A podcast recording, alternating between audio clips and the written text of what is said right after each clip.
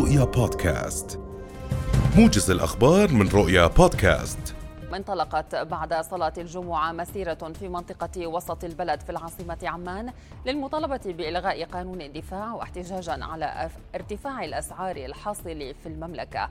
المشاركون في المسيرة دعوا إلى ضرورة إيقاف العمل بقانون الدفاع الذي اعتبروا بأنه لا داعي للعمل فيه حاليا. وكذلك دعوا إلى ضرورة تخفيض الأسعار بما فيها أسعار المحروقات مراعاة للظروف الاقتصادية الصعبة التي يعيشها الأردنيون. التقى نائب رئيس الوزراء وزير الخارجية وشؤون المغتربين أيمن الصفدي نظيره وزير خارجية المملكة العربية السعودية الأمير فيصل بن فرحان في اجتماع بحث فيه سبل تعزيز العلاقات الثنائية في مختلف المجالات تنفيذا لتوجيهات قيادتي البلدين. الصفدي وبن فرحان أكدا خلال اللقاء في باريس على هامش المؤتمرات التي تستضيفها العاصمة الفرنسية استمرار العمل على تطوير التعاون وتعزيز التنسيق إزاء القضايا الإقليمية والدولية خدمة لمصالح البلدين والمصالح العربية. واستعرض تطورات في المنطقة والجهود المبذولة لحل الأزمات الإقليمية. ارتفع عدد حالات الإصابة بفيروس كورونا النشطة في المملكة إلى 27700 حالة منذ بداية جائحة كورونا في آذار من العام الماضي.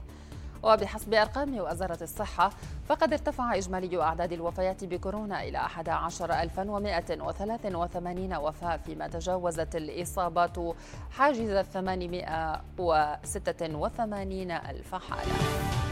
يواصل خمسة أسرى فلسطينيين إضرابهم المفتوح عن الطعام في سجون الاحتلال الإسرائيلي رفضا لاعتقالهم الإداري.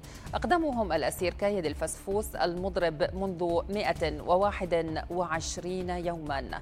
وقال المستشار الإعلامي لهيئة شؤون الأسرى والمحررين الفلسطينية حسن عبد ربه اليوم قال إن الأسرى الخمسة يعانون أوضاعا صحية صعبة للغاية خاصة الأسير الفسفوس الذي لا يزال يحتجز في مستشفى برزلاي ويعيش حالة من فقدان الوعي المتقطع وعدم انتظام في دقات القلب إضافة للآلام المختلفة.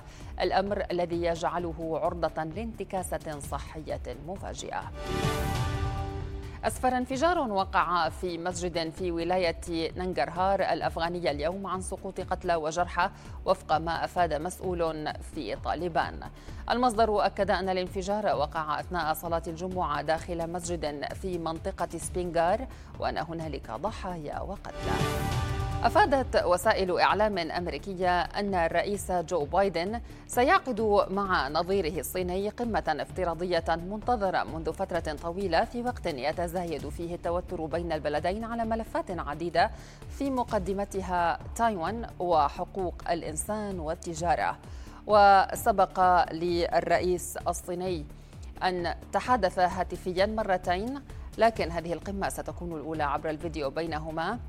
تناقش أهمية كبرى كونها تمثل فرصة للقوتين العظميين لمواصلة الحوار بينهما على أعلى مستوى في وقت هما أحوج ما تكونان فيه إلى مثل هذا الحوار.